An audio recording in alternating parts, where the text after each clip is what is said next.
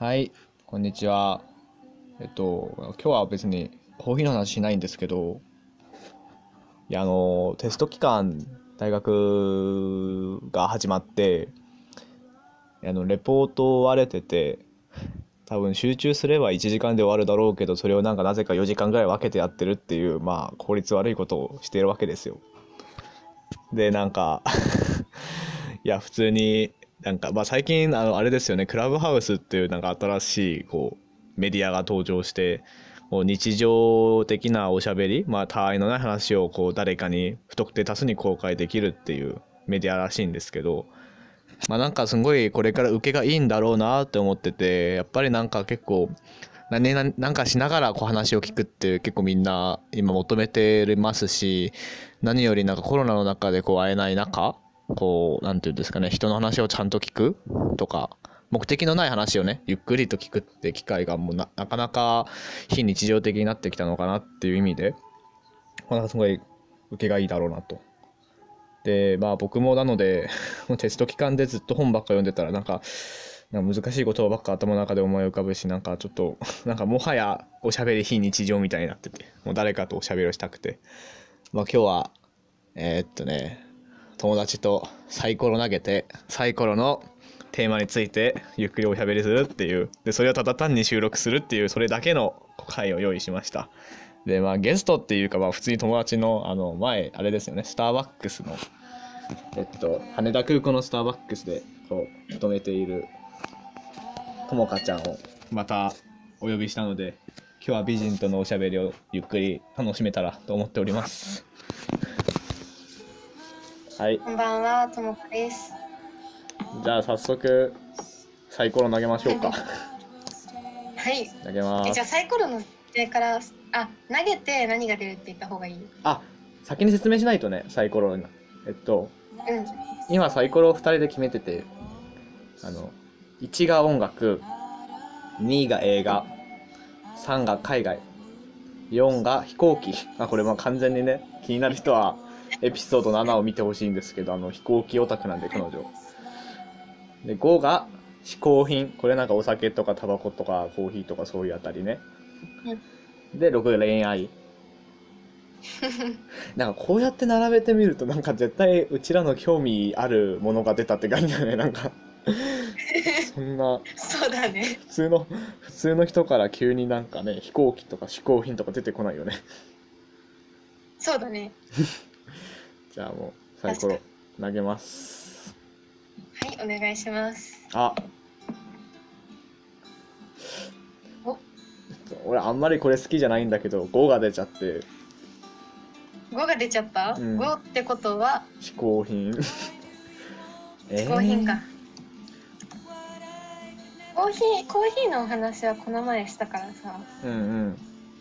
今飲んでるお酒とか、ああいいねワイン、ジョンミン最近よくワイン飲んだりしてるじゃん。あれはあれはあれは仕事だからねなんか。バイト先に。うんなんか。でもねこの間二十歳になった誕生日の子がいて。で僕の彼女さんもお酒を扱うアルバイトしてるからどっちも酒好きなんですよ。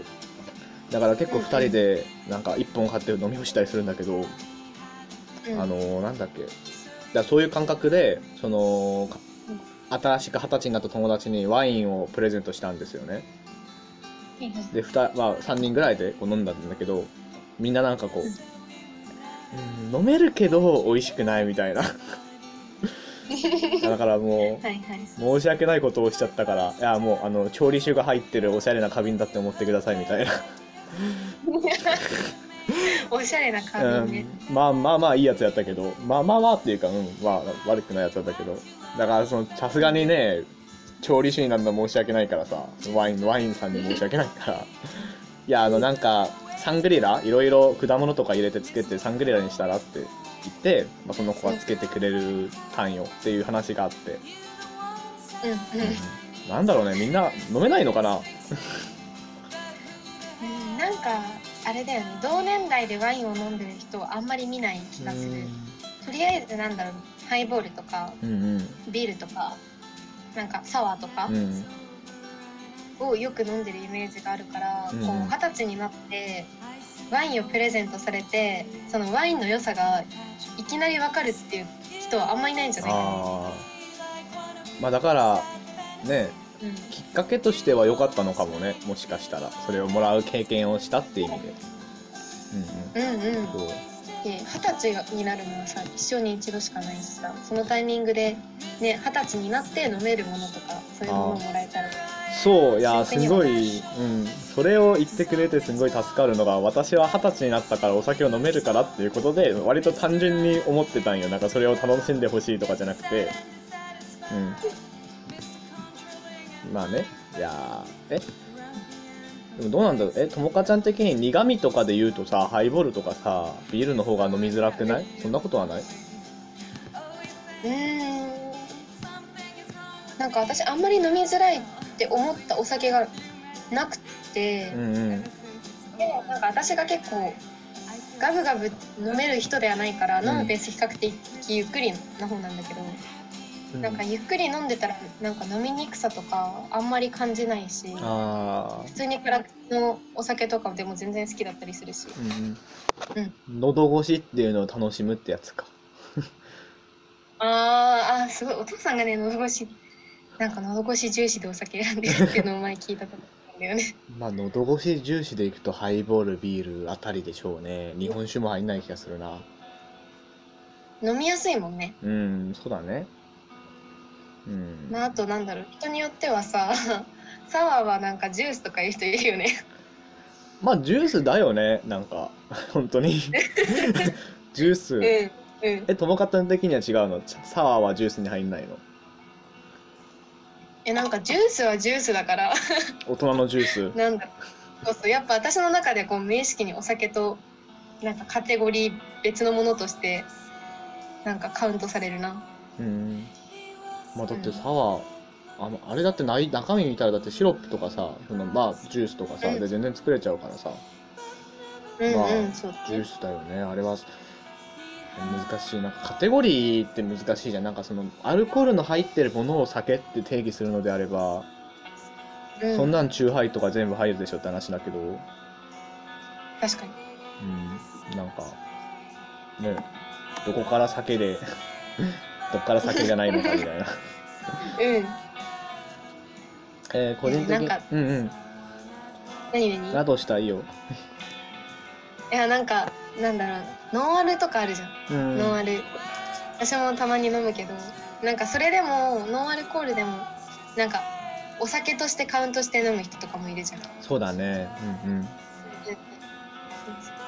確かに。ノンアルのビールとか。そうそう。なんかお酒の定義考えると結構楽しいかもね。なんか見方が変わる。確かにね、ね面白いなって思った今。今の話うまいなって思った。ノンアルを酒でカウントする人いるからね。うん、うん。確かに。ノンアル飲む機会ってある？運転するときとかノンアルを飲む機会ってある？私ねまだその免許持ってないから車を運転することはないけど、うんうんなんか気分的にノンアルだなって時があってえ気分的に？なんかそれがどういう気分の時かっていうのは言語化できないけどほうほうほうほう。そうそう。面白い面白い。えー、え仕事？うんうんうん。あそうだね。次の日が早いとか、うんうんそうそう。あんまりそんな二日酔いとかはならないから、うんうんうんうんそこは心配してないけどなんか気分的に明日に備えたいとか明日大事なことがあるみたいな日だったら前の日はノンアルにすることが多いかも、うん。えーじゃあやっぱりなんかノンアルの立ち位置ってジュース以上をさアルコール酒以下って感じなのかな？なんか。そうそうだね。わ少なくとも私の中ではそういうそれぐらいのなんか立ち位置かも。まあ確かにね。そうなっちゃうよね。なんか。うんうん、あのでもおかげでな、うん。飲めない人とかはさ、うんうん。ちょっとでもお酒を飲んでる気分になれたりはするよね。いやそうそうそう。別になんかノンアルだからそのなんかお酒のレベルが低いかとかそういう話でもない気がして。こう、うん。なぜならそれこそあのノンアルワインとか最近知ったんだけどこうまあなんか本当にそのワイナリーでこうブドウにこだわってでもワイナリーって基本田舎にあるからさもう運転していかないといけないじゃん、だからその夫,、うんうん。夫とかそういう人のためにやなんかやっぱ作ってて、うん。まあ、ブドウジュースに近いんだけど。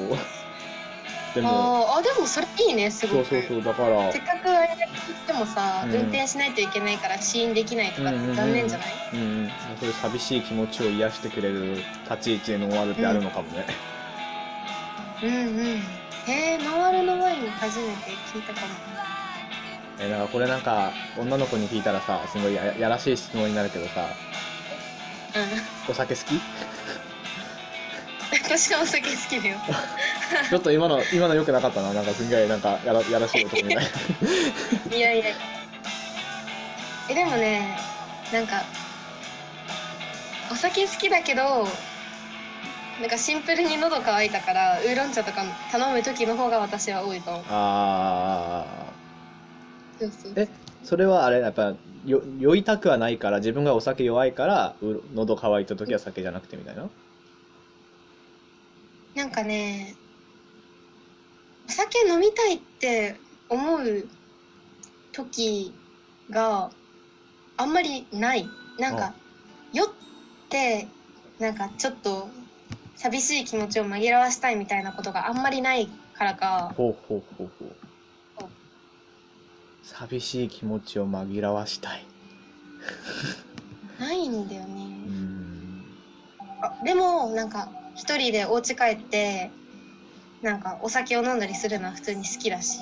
あ一人で飲めるんだ。友達になそうそう。うん。一人で飲むんだね。一人でも全然飲あむ家だったら何時でも飲んでいいじゃん。ーまあそうだね。などうなっても最悪あの家の中で出れるしねそうそう。うんしかも今時短とかでさうんうん。うんお酒7時半7時とか7時半ぐらいまでしか多分飲めないんだよね。あそうなんだ。やっぱり。そうそう東京はうんうん。そうなの。いやーそこの感覚全然違うんだよね。確かに。う、ん。この間全然12時ぐらいまで飲んでたしっかり。うん、いや羨ましいよ。すごく羨ましい。まあねなんか難しいよね。なんかこう遅くまで酔いたいけどなんか家に誘えないこう関係性ってあるわけじゃんシンプルに。会って初めましてとかさ。でも変な話映画とかにもそういうシーンあると思うけどフィーリングすんごく合えばさ夜遅くまで飲みたいわけじゃん。ちゃんと椅子に座ってさ。そうそうそう。椅子に座ってちゃんと飲むで大事だと思って、ただ今この人フィーリングあって一緒にいたいなって思ってもね家に誘うとちょっとやらしいし そうだねいきなりだとね。そうそうそう。でもなんかねでものこう一緒にいたいっていう気持ちもあるわけで、うんうん、うん。そういう時難しいよね今って。東京とかだと。確かにだしなんか海外なんだろう洋画とかのノリであんま誘いにくいよね日本だと正直、まあそうだね。なんかフィーリング合うから以上にやっぱりそういう目的なのかなっていうなんか疑念の方がさこう勝っちゃうからさ。あー記念ね。そうだね。フィーリン。グね ちょっとうん怪しいんじゃないかなみたいな感じの。はいはいはい。いやなんか好きっていう気持ちがさ怪しになるのってなんかどうなんだろうね。日本だけなのかな。なんか好きっていう気持ちだけは別に怪しくはないじゃん。うん好きって気持ちだけは怪しくないけどなんて言うんだろうね。うーん何なんだろうね確かに。そこの違いっていうの。はうん。外国とのはいはいはいはい。なんだろう。気になる。うん。今ちなみに流してる曲が多分うん。ともかちゃん好きやと思うけどあの、うん。ビフォーサンライズっていう、まあ、映画があるわけじゃないですか。恋人との距離はい。を和訳すると、い、やあれ恋人との距離って和訳してるところ好きだけどさめっちゃと距離って。ねあの子がすごくいいと思う。いやそうそうそうそう。あれのあのー、1話1話っていうかあの、まあ、シリーズがあって一番、うん、一番最初のやつを見るとそれこそ初めて会った怪しい怪しい男となんか あのーまあの予測前飲んで朝日が出てほしくないみたいな気持ちじゃないですか。まあビフォーサンライズだから。太陽が出る前にみたいなうん。あれすごいなんか好きなんだよねあの感覚なんか。素直に。あのあの子のなんか笑顔がすごい素直だよねその主人公のだ男のなんか。うんうん。ん。どっちも素直だよね。ああそうだね。本当に。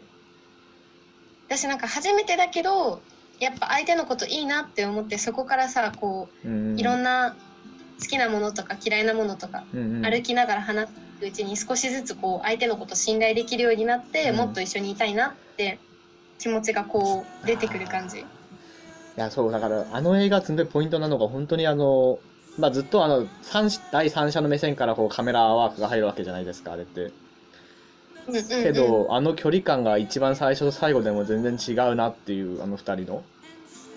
うんうんうん、なんかそれをなんか恋人の距離ってしたのか私はまあ思ったんだけど。うん。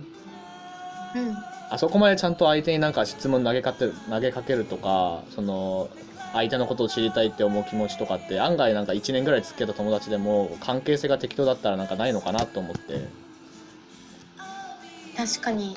ない。ないね。うん。うん。うん。なんか面白いなぁと思った、うん。そうだね。すごいよね。よくよくなんか映画を見てさうん。そう2人がいい感じになって朝までこうずっと一緒にいるって映画で見たらなんかあ普通な普通っていうかなんだろう。うんうんこういうことありえるよなって思うけどさ、うん一度こう現実に立ち返ってもう一回お話をさ離れたところから見てみたらやっぱりすごいなってなるよね。うんうんうんうんうんいやーなんかね現 お酒の話からだいぶそれたけどでもまあ要はそういうなんかねそういうのができる飲み物ってことかって話だよね。そうだね。うんそういう気分にさせてくれるよね。手助けをしてくれるよね、いや手助けそう手助けだと思ってて。あまあなんかね飲みすぎたらねやっぱ社会的責任とか自分で負えるのが大人だと思うので まあそこは自分で管理してくださいって話だけど、まあ、ただそのね程よくこう自分を自己開示できるようにっていうか、まあ、素直になれる。道具道具な気がするなんかすんで。うん。うん。うん。すごいね。私もそれに同意するお酒ってすごい歴史が長いじゃん。うんそうだね。昔の人もこういうの思ったのかな？なんか ギリシャ人とか。どうなんだろうね。えなんかさ私さうん。ちょっと話がそれちゃうんだけど、うん。あの今日「燃ゆる女の肖像」っていう映画を見たのね。何の頂上「燃ゆる女の肖像」っていへうえ公開されたえっとねフランス映画なんだけど。フランス映画か。へそうそうそう。その映画でまああのワインが出てくるんだけどえさ。ほほほそうそう。普通になんだろうフランスとかってなんか食前酒とかあるじゃん。そうだね食後酒とかね、うん。うん普通になんだろう。食事に合わせてワインも出てくるし、うんうん。っていうのだとやっぱなんだろう。お酒の立ち位置がまた変わってこないっていう。ああ確かに。そう。いやーすんごいわかる。この間ね本当にそういうこと似た話であの、まあ、それこそその子の誕生日たさっき話した誕生日のことの,、うん。まあ、あのいつもこうアジートみたいに使ってるとこがあってカフェ。あなんか本当は10時ぐらいで営業終わるんだけど何時まで行っていいよみたいな感じで23時までいるんだけど オーナーがもう58歳ぐらいのひげの出てる人で、まあ、なかなかいいわけよ。でなんかまあ、全然開けてくれてて夜中1時ぐらいにこうエスプレッソを出してくれるんだけどあの最高だね。グラッパって言ってイタリアに。あの、うんうん。なんかブランデーの一種みたいな感じ、はいはい、うん、ブランデーの一種でなんかまあえあのーそれをエスプレッソに入れて飲むらしいんよ。いっぱいイタリアでは、まあ、俺はあのそんなに知ったことないから知らないけど。なんか、うんうんうん。ってなるとさっきの話と一緒でなんか結構ねなんかいつ飲むか別にその酔うためにとかじゃなくて全然なんかこう美食の一部としてさなんか扱いされるんだなと思って。ねやっぱりそういうのあるよね、ん。日本はそういうのないのかななんか。うーん。あでも普通になんかご飯と一緒にビールを開けて飲むとかはあるよね、日本語でなんて言うんだっけそれなんか。な何酒って言うんだっけお父さんが一人でなんか酒飲んでること。晩酌？晩酌か。晩酌はまた別なの？と違う気がするな。へえ普通にご飯できていただきますって時に、うん。お父さんとかビールの缶開けてうんうん。グラスに入れてへえ私結構なんか同級生でもそういうことやってる人は結構いる気がする。ああもう自分でご飯と一緒にみたいな。そうそうそうそうそう。あの潤滑剤みたいなもんだよねビールってなんか。わかる？その気分はめっちゃわかる。うんうん。うん。い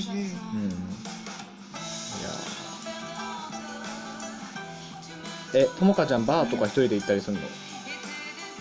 バーはね一人あ行ったことあるわ。あるあるある。なんかね福岡に行った時に福岡？うんうんなんかあのミュージカル見に行くために行ったんだけど、そこでホテルなんか泊まったところにバーがあったのね。うんうん。それがすっごく雰囲気のいいところで夜の1時までやってて、うんうんうんうん。で普通に一人で来てたから、なんかあなんか良さげだから行ってみようかなみたいな感じで11時半ぐらいからそのバーに行って大人だね。なんかバーテンそうそうお話ししながら何飲むか決めたんだけど、うんうんうんうんここが福岡で唯一エスプレッソマティーニを飲めるとこだったのね。おおエスプレッソマティーニ。そうそう。あマティーニ自体はそのそこに行く前に飲んだことはあって、うんうんうん。なんかそのマティーニをにえエスプレッソマティーニどういうことみたいなうんうん感じで興味そそられてうんうんそれをお願いしたんだけど、うんうんうん。そうそうエスプレッソマティーニ。すごく好きだったのね。エスプレッソマティーニっていうのはジンにジンの代わりにマティーニを入れるってことなのかな？それともそうそうそうそう。あジンがじゃあ入ってないんだね。あでもちょっと入れてたみたいな話をしたあのー。まあなかなか強いショットガッテル飲みましたね。マティーニって。そう。なんかでそのバーテンさんがうんうん。東京で研修があるんだってそこで働くために。ああなんかね教会の研修みたいなのかな。そうそうそうそう。で自分が東京から来てるんですってことを話したらなんか、清須白か清須白川だっけ？とか、うんうとかの良さげなバーを教えてくれたっていうお話。ほうほうほうほう。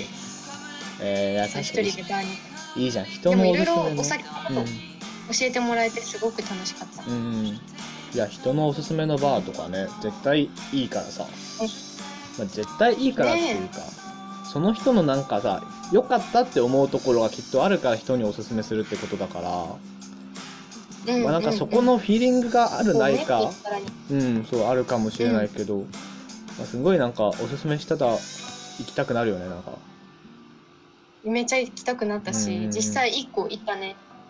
えどうだった？おすすめされてあなんかね普通に良かったし、なんかその福岡でいろいろ教えてくれたバーテンさんのお話をしたらその人のお話からどんどん話が広がってって、うんうん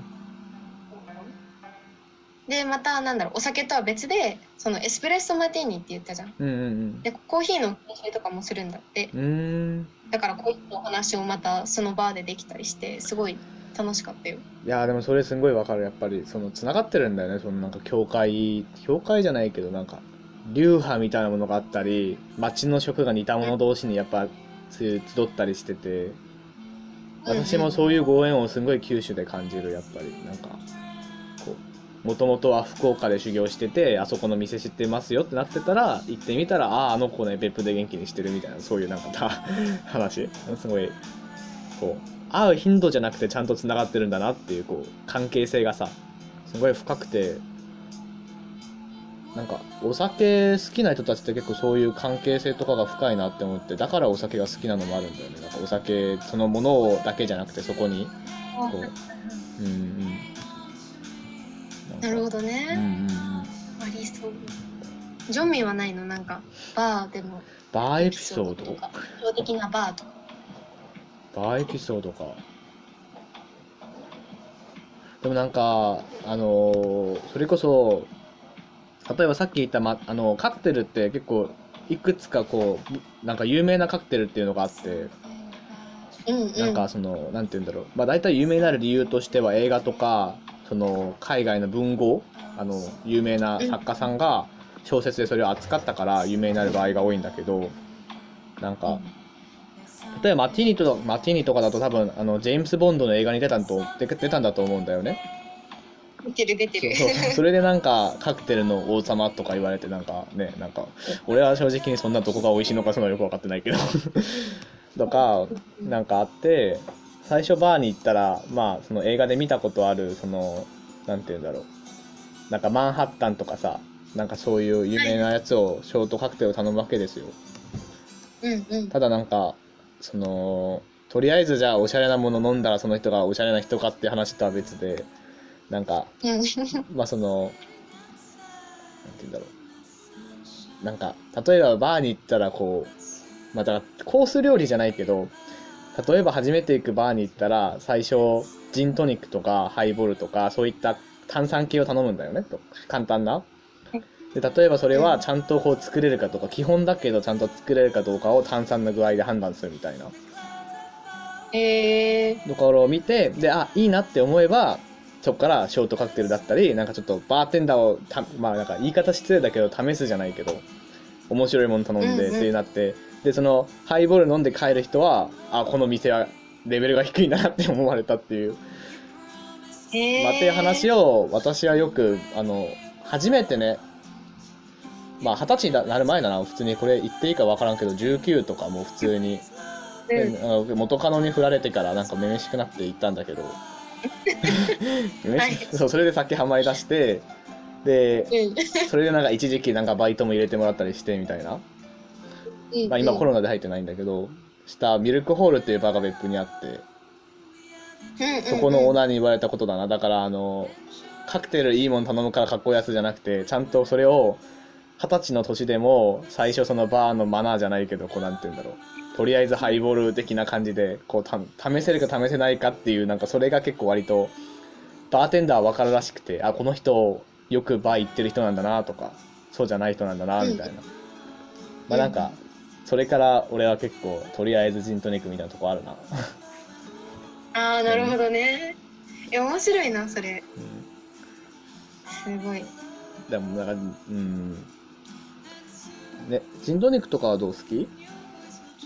ジントニック好きよ、ああうん。うん、よく飲むのはとりあえずで頼むのはモスコミュールかも。ああモスコミュールね。ミカエル好きだから、はいはいはいはいはい。うんうん、まあなんか。なんかジントニックとか、うんうん。マティーニもそうだし、うんうん。私がね好きなドラマ「ゴシップガール」っていう、マンあハッタンのセレブがの人間関係を描いたドラマに出てくるから、あゴシップ、うなんか気になって飲み始めたっていうのとかもあったね、最初の頃は。うんうんうん。そこからだよねなんかジェームズ・ボンドの、わかるわかるわかる。話もそうだけそうそうそう。うんなんかそうなんか今日出てきたテーマが1から6までで実は全部つながってる気がしてあのお酒のいやそうお酒の話したら絶対映画の話出てくるしあのそれこそ間違いなく私がジントニック好きなのはビリー・ジョエルの「ピアノマン」っていう曲で、うん。あのジントニックが出るんだよ、うんうんうん。そう。だから好きだし、まあ、飛行機は繋がってないけどまあでもね。そんなバーなんかね男女のうんなんか恋愛。そうそうそう。それも恋愛映画やけんもう恋愛の話も入ってるし。なんかねなかったんだね。わかるわかる。に、うん、うんうん。サイコロ振ってみる？次。ややる？やる？などこから切り開くかだよね。だから映画からお酒の話に行くか先から映画の話に行くかっていう 開開き口が違うだけで結局はね。うん。じゃあ。結局ね。ね。ちょっと行ってみようかな次。うん、はいじゃあ次が映画。映画。うん。え映画ね。さっきそのワインえあれ今日ワイン買ったけど開けれなかったみたいな。あれあれってもしかしてあれフランスの映画のさなんだっけも燃えゆる女の肖像？って読むのかな？あそう燃える女の肖像。えあれにワインが出たからなの？そうそれで赤ワインが飲みたくなっちゃって。うんほうほうほうほうでそう。おもろ。なんかともかちゃんっていい意味で影響されやすい人なんだね。いや私もそうだよ。私もそうだけど。なんかね人に影響されるっていうよりは、うんうん。うんなんか映画とか音楽はあんまないけど本とかさうんうんうん雑誌とかそういうなんかコンテンツから影響を受けやすい、うんうん。うん一番はやっぱ映画かもしれない。うんうん。でもそれはすごい。ったらすぐうんうんうん、うんうん。なんかすごい大事なんじゃない？なんか映画とか小説ってそこにちゃんとその芯があるっていうかさそのうんそれにちゃんと自分を酔わせられる人ってことやん要は。そうだね。だからいいんじゃない？めっちゃ、う ねえ。いや本当に映画が趣味でよかったなってこの1年すごく思うよ。ん、うーんまあいやお家の中でねゆっくりちゃんと過ごせるよね映画ちゃんと見る人って。うん。うんうん。そうそう。ん。映画を見る基準とかあるの？なんか。映画を選ぶ基準とかあるの？う映画を選ぶ基準、うんうん。基本的にね直感。ああ直感っていうのは何を見て例えばサムネイルとかストーリーとかいろいろあるわけじゃん。ポスターとか。がうんなんかキャストとか、うん監督あらすじあとなんかポスそれこそさっき出たポスターとか見てうん。うんあこれ良さそう面白そうとかあうんこの監督の新作かみたいなうんうん感じで、そうそう。だから基本的に今映画館でやってる映画は全部見たいのよ。うんうん 全部見たい、えー、どんな映画今やってるんだろう。全然なんか知らないな今どんな映画流してんの？今映画館行ったら。映画館はねなんだろうな。なんかあれだねなんか煙突の街プペルだっけああなんか有名になってるよ最ね近すごいうんうんうん。そうあれとかあと「鬼滅」もまだやってるだろうし。鬼滅鬼滅ね。そう。あとは「約束のネバーランド」「ドラえもん」とかアニメ系が結構多いんだね。そうだね。今は特にさなんだろう。私が好きな洋画とかってどんどんね上映が遅れて上映っていうかね遅れてるのよ。あ本当はうんうん。去年の5月に公開されるはずの映画がうん今年の4月に公開ってなってたり、うんうんうんそれこそさっき出てきたジェームズ・ボンドの007の最新作なんかももう1年以上延期が決まってたりそれは収益が見込めないからって話？そうそうそう。アメリカなんかもう日本よりもっとひどくそてっかそっか。映画館が本当に死にかけてるから。映画だから館映画館よりうんうん。なんか配信配信でお金取って人に届けた方がなんか採算見込めるんじゃないかって言ってあなんかディズニーのピクサー？はいはいはいはい。ーの最新作「コールフルワールド」とかはもう配信しかやってないね。うん。映画館での上映やめた。そっか。いやー一気になんか業界がね縮んでるんだねやっぱりコロナの影響もあって。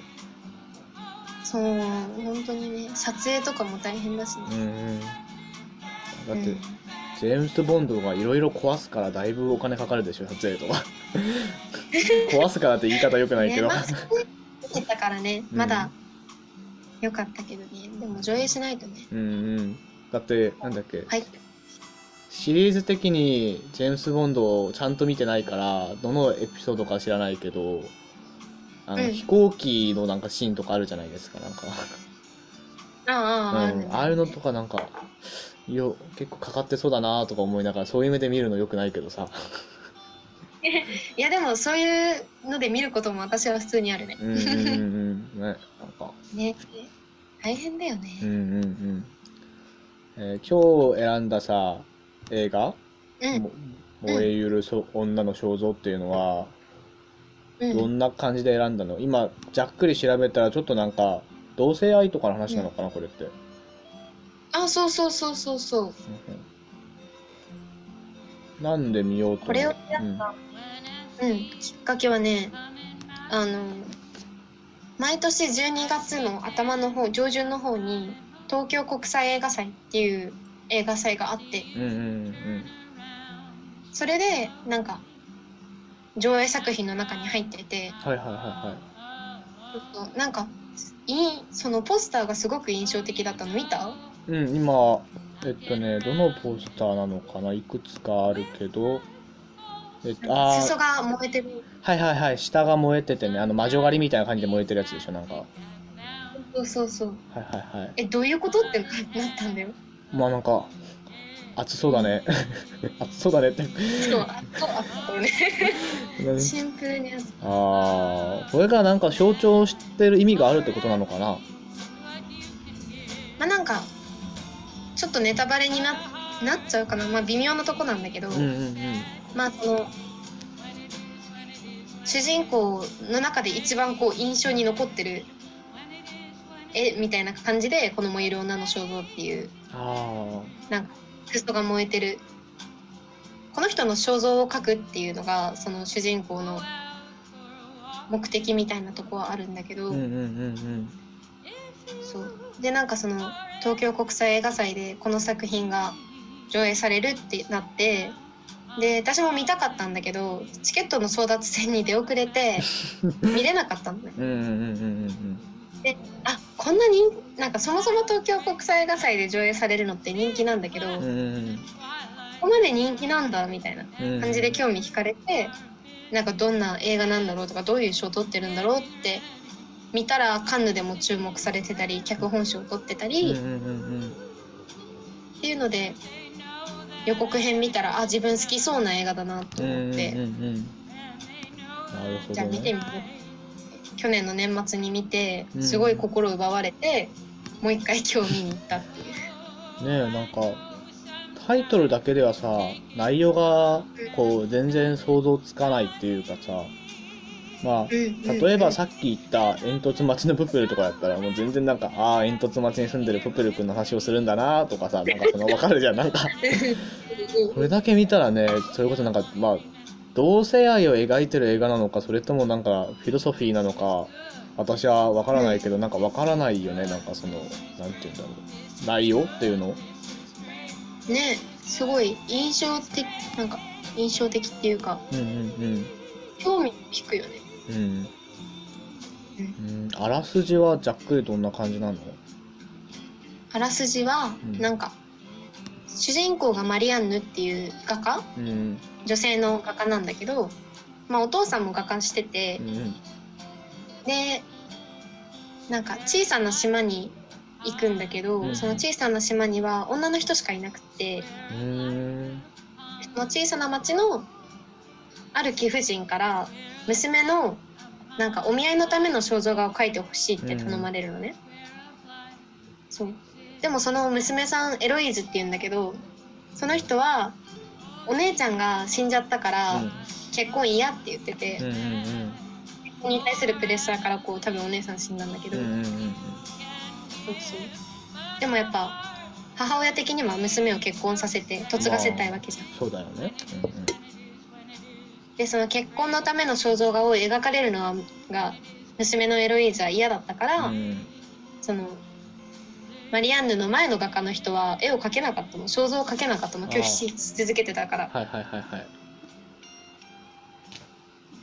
まあでも描かないとってことでマリアンヌがこう自分が画家っていう身分を隠してうん。エロイーズに近づいて、うん。こう彼女をなんだろう横顔とかさうん。後ろ姿とかこう見ながら密かにこう肖像画を完成させたんだけどでもその完成させた絵を見てエロイーズはそのマリアンヌが画家ってことを知ってで実際に絵を見てこれはこ私ってこんな感じなの？みたいな。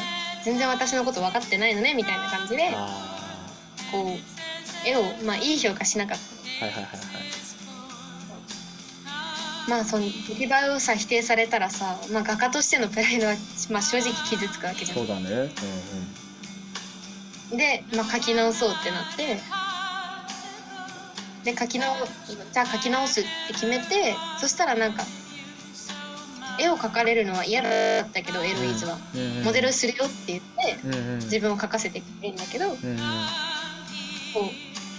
絵を描くうちにお互いのことを知り合うようになって、まあその舞台になってる小さな島。よく海辺に行って散歩とかしてるんだけど、散歩したりあとは一緒に音楽とかうん。映画とかの話映画じゃないや文学とかのお話をしてあこうお互いを知るうちに恋に落ちていくみたいな。知っちゃったのね。いやー。なんかすごいさ現実離れしているように話感じるけどさだけどこう割と冷静に見てみたらなんかし知り合ってからその魅力を感じていくっていう意味でなんか私たちとか根本的にこう愛に落ちてく愛っていうか恋に落ちてく過程と大きく変わったりはしないのかもね。変わらないね。うん。ただ今その舞台が多分900何十年代というだいぶ昔。はいはいはい、はい、普通にコルセットとかつけてった時代だからさ。そうそうで今とは違っ本質的には変わらないけどなんか落ち方が違うんだろうね。なんか今だったらさこう、うん。SNS があってね。こう頻繁にお互い会えて、うん。時にさ服を選んだりするじゃん。うん。うんだけどその時代はあんまり持ってるドレスの数も限られてたりして、まあ、ずっと同じ服とかさ SNS もないからさなんかこっそり相手のことを知ることができなかったりして。あこうなんだろうね。あなんかちょっと時代をかん時代の違いは感じたな。まあそうだね。今とは違うけど、うんうんうん。なんかシンプルに落ちる恋に落ちる愛を知るっていう過程においては変わらないなと、うんうん。そうだね。うしかも間違いなくそれこそどうんうん。ん、羨ましいなって思ったなんか。あ今みたいになんか雑念なしで相手のこと相手っていうか知りたいって思った相手のことを知ることができるから。あ間違いない。えだってねその本当なら知らなくてもてか知ってはん？知らないだろうなっていう情報を調べられるようになっちゃうからさ。この人が何をやってんだとかさ。ね。そうそう。それが良さでもあり地雷でもあるよね。うん。良くも悪くもってとこだよねああ今の話結構共感するかも。確かになんかうん。なんか何もかも分かっちゃうとなんかこう人間悲しいことにそれに対する興味を失ってしまうじゃん。なんか。うんうん。だからもうなんか気持ちわかるか気持ちわかるかもっていうか。ね。それこそなんか雑な情報って言っただけどそのそれこそ好きになるってこと自体は別に悪い感情ではなくてうん。むしろ今ってななんかどっちかというと人を好きになったことない人ばっかなんじゃないかなって思って。なんかうんうん。だからたまになんか恋愛はしたくないけど結婚からしたいみたいな。ああはいはいはいはい。あれとか見てたらなんか笑うんだよね。だからその多分好きなんかすごい契約関係じゃん結婚からしたいっていうのは。種族反なんか言い方悪いけど種族をこう残すためのお互い合意のもとにこうで話じゃん結婚からってことはだからなんか別に恋愛の延長線に結婚があるみたいな感じで段階的に踏む必要はないと思うし全然結婚からの人でもいいと思うんだけどなんか、うん。まあなんて言うんだろう順番がどっちであれなんかちゃんとそれそこがなんか男女間の愛として成り立つためには相手を知るとかさなんか逆に知らないとかさそういう部分があって当たり前なんだなっていう、うんうん。うん、だしまあなんかね変な話別に人にここ気持ちを伝えることは全く悪いことじゃないっていうか、うん、うん。それは社会通念とかは考えないといけないけど。ね そうだね。そりゃあねそりゃねなんか言い方悪いけどなんか人妻となんか温泉旅行みたいなそんな感じになるとそれは良くないけど。それは一つの家庭を崩壊させるから、だけどまあ別に。まあ法をね起こさない程度にそうそうそうそう。ちゃんと自分の中で恥ずかしくなかったらいいんじゃないかなと思う思うななんか。そうそういう映画の話も聞くと、うん、だね。相手の気持ちを考えれば、うんうんうん。なんかそういうのをいろんな映画見て考えさせられるんだよ、うんうんうんうん。そうだねなんか。なんか逆にこうなんだろうな。こう不倫をまあ悪いものとは見なさずその不倫の中でこう育まれる愛情とかっていうのをまあ美化する映画っていうのももちろんあるし、うん。そうそうその逆で不倫されてこうなんか別れてうんうん。新たな人生を切り開いていく映画とかもあってさ。うんうん全く一つの物事に対して捉え方が違う映画はたくさんあっうんて、うんうん。その中でこう自分がその一つのことに対してどういうなんかなんだろうな意見っていうかさうん考えを持っていくかっていうのはすごいうん。うんいろんな映画見て考えさせられるから。わかるわかる。なんか多分映画のいいとこだなって思うよね。うんうんうんうん。今の話日常生活で考えるきっかけはあんまりないからさ。めっちゃわかるめっちゃわかる。なんか今のともかちゃんの話を聞いてさ思い浮かんだ映画があってそれこそ。おあなんだい？の食べて祈って恋してかな。なんかイートプレイラブいはいはいはい。あれなんか、うんうん。あれなんかさだっては最初のスタートなんかそのパートナーから離れて一人になるみたいなとこからさ。うんうんうん。だからイタリアでようわからんパスタずっと食ってみたいなかって話やんなんか。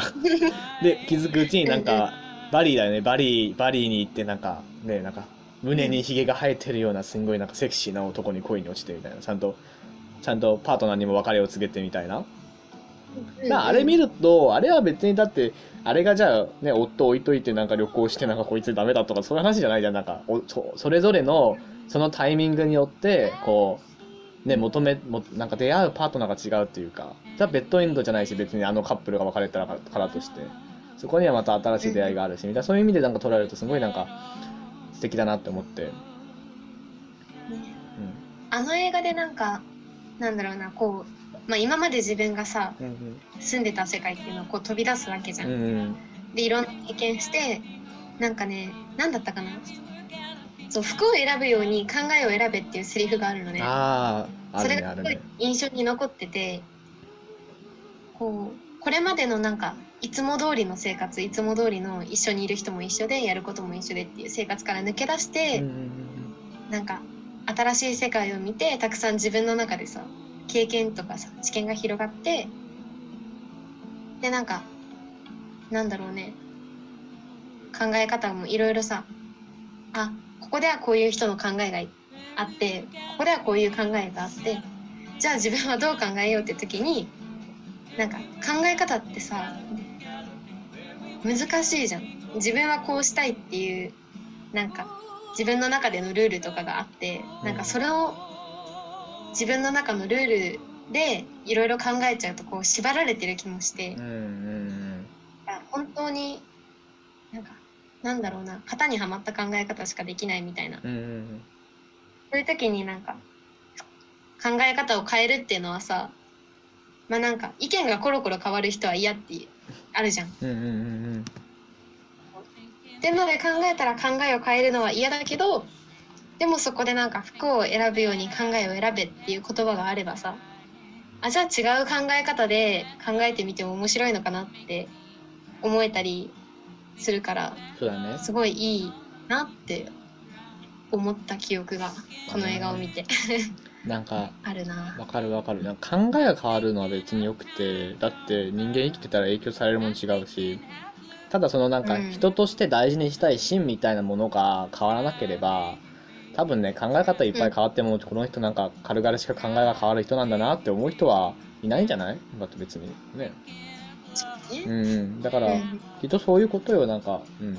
なんかその時にこう振る舞いたいこととかその時になんかどういたいかとか何の言葉を投げかけ投げかけたいとかなんか、うんうん。まあ、そういうことをちゃんと考えて考えてこうね伝えれば別にね服を選ぶ感覚。まあその日のだって気分とかで服って変わるしね全然。だから考え方も変わっていいんじゃない、うん。うん。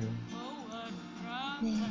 こう変化を恐れずにいろいろ自分でやりたいことやっていこうみたいな。そうだね。前向きなになれるよねあの映画見たらね。変化はね楽しめるからねちゃんと、うん、うん。面白い面白い。変化を楽しめたら人生だいぶ楽しくなる。間違いない。なんかねいやそうだからすごいなんか変化する時代とかこう言う必要もなくて生きてたらそれは状況は変化するよねっていう。ただそれだけのことでそれをなんか熱くねうんうん。なんか革新の時代だとか言ってもいやまあ あの昨日と今日は絶対違いまして明日もきっと違いますよね。それは僕自身もそうなのに世の中はそれは変わりますよねって当たり前の話で。なんかそれをね言われてもうん。怖いよね。うん。そうやって変わっていく中でも変わらないものってあるからさ。うん。なんかそれを見つけていく作業がなんかねちょっとかっこつけたこと言うと人生なのかなと思ったりもするし真理じゃないけど、うんうんううん。ん、なんかそういう気がする。なるほど。うん、人生ね。人生。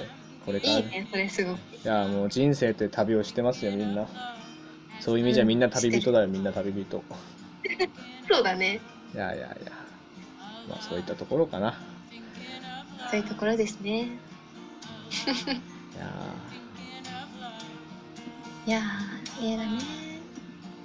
なんかジョンミンは最近見て印象に残ってる映画とかなんかある？の映画か。れよかったなとか、まあ、最近見たのじゃなくても。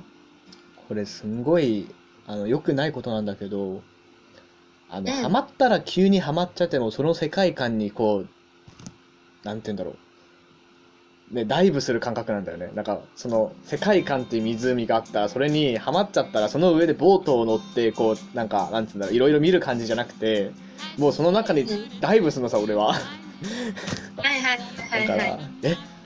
うんだからいや恋愛映画はそれこそビフォーサンラ、ビフォーシリーズはもう見た瞬間もうあれ以外見れなくなって逆にあれを基準に見ちゃうから。そう。あれは落ちちゃうよね沼そう。にね。だから他の映画もいっぱい見たよ。なんか「アバウトタイム」とかなんか最近は、はいはいはい。みんながいいっていう映画。なんかすごい面白かったし、うん。うん。どっぷりハマったのはでもそれこそあの恋人との1センチの距離だっけ？なんかそういうのも見たし。あはいはいなんかそうそうそうとか「世界一嫌いなあなたへ」とかさ。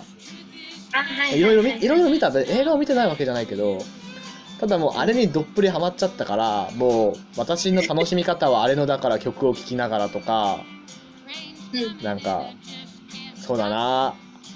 そこに紹介される曲？なんか例えばバーとかでそのジェシーとジェシーたちが行ったこうバーで流れる曲調べてそれ聴いてその世界観をどんどんハマる。っていうところからえ。音楽につながってくるんよ。だからその映画の曲を作った人がこうなんかそのそのアーティストさんの歴史とか、うん。はいはいはいはい。だから例えば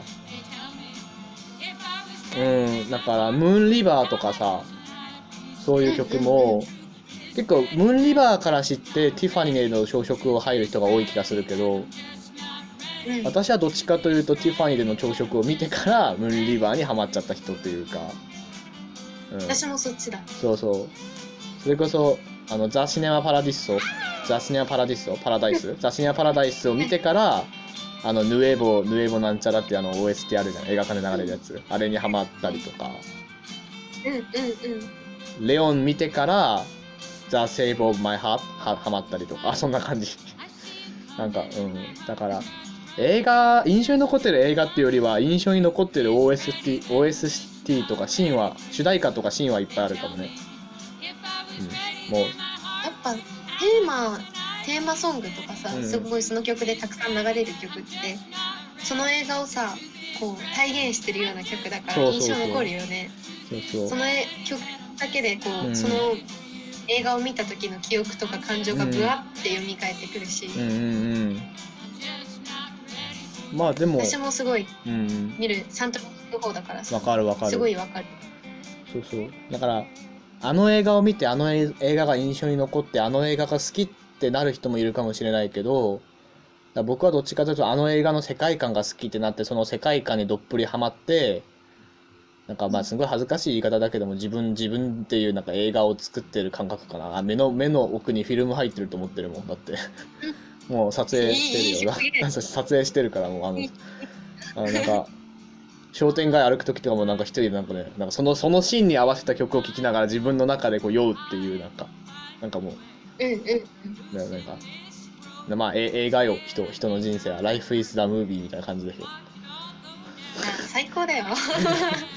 私もよくするよ。うんうんうん。ね、うん。大事大事。自分に酔うって大事だよ大事だよ。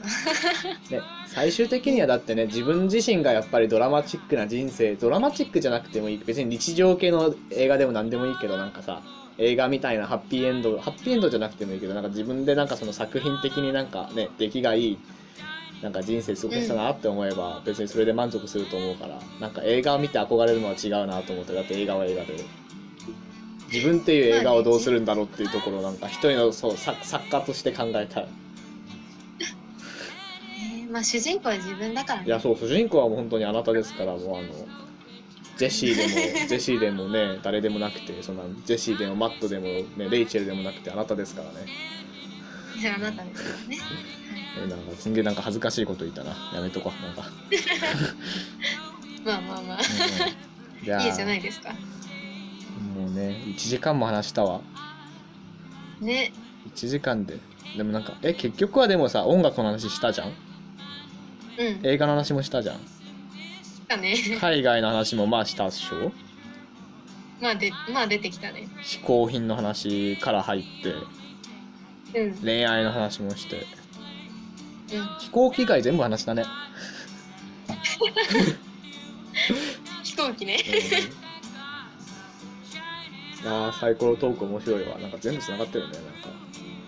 ねやっぱなんだろうこうなんだろう興味のあるトピックとかがさ似てるからさ、まあやっぱそうだね。つながっちゃって。わかるわかる。うんうん。そうまあ映画って言映画って話が出てきたらさ、まあ、映画って人の生活とか出てくるからそうだね。つながっちゃうよね。うんうんうんうん。音楽も映画を作ってるしうんうん。ね先が出てこない映画ってあんまないし、うん。うんまあでもともかちゃんの捉え方がいいのもあるんじゃない？なんかそのだから断片的に映画この好きな映画はあらすじはって話じゃなくてさその映画のなんかシーンとかさそのシーンの込められた考えとかを見ていくとやっぱりそういう文化的な話出てくるしっていう意味で、うんうん。なんかやっぱ捉え方がすごい、まあ、全体を捉えてるっていうか、まあ、俯瞰俯瞰って言い方は違う気もするけどなんか文脈的に捉えられてるんじゃない？なんかすごいなんかいい感じで。あまあねまあ当てに映画をね見てきたわけじゃないから。いやいや。ね映画好き。なんか知らないこういう見方をしてるのかもしれないね、うんうんうん。まあでもね映画好きってなんかねいろんななんかそういったまあ雑学って言い方雑だけどなんかカルチャーを知っていける、知ってる人って感じがしてすごいなんか好きな気がする。なんかちゃんとした映画好きって。おそれは嬉しいな。いやーこの先も楽しんでください映画ねなんか機会があったら見ましょう。なかなか劇場も行けないまあ時代ですけど、そうだね、うん。ミュージカルとかビお好きだよフォーシリーズ。マラソンしますか？マラソンしましょうか。うん。じゃあまあ今日はこんな感じかな。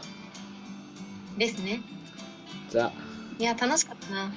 オーディエンスの皆さんもサイコロトーク。あのいつでもやりたかったら私にやりましょうってあの個人的に連絡をください。あの僕暇なんで大体乗ります。ではでは、えっと、東京の友か上野さんと、あ、上野さんと、あの、三浦ジ民でお送りしました。失礼いたします。はい、おやすみなさい。おやすみなさい。ね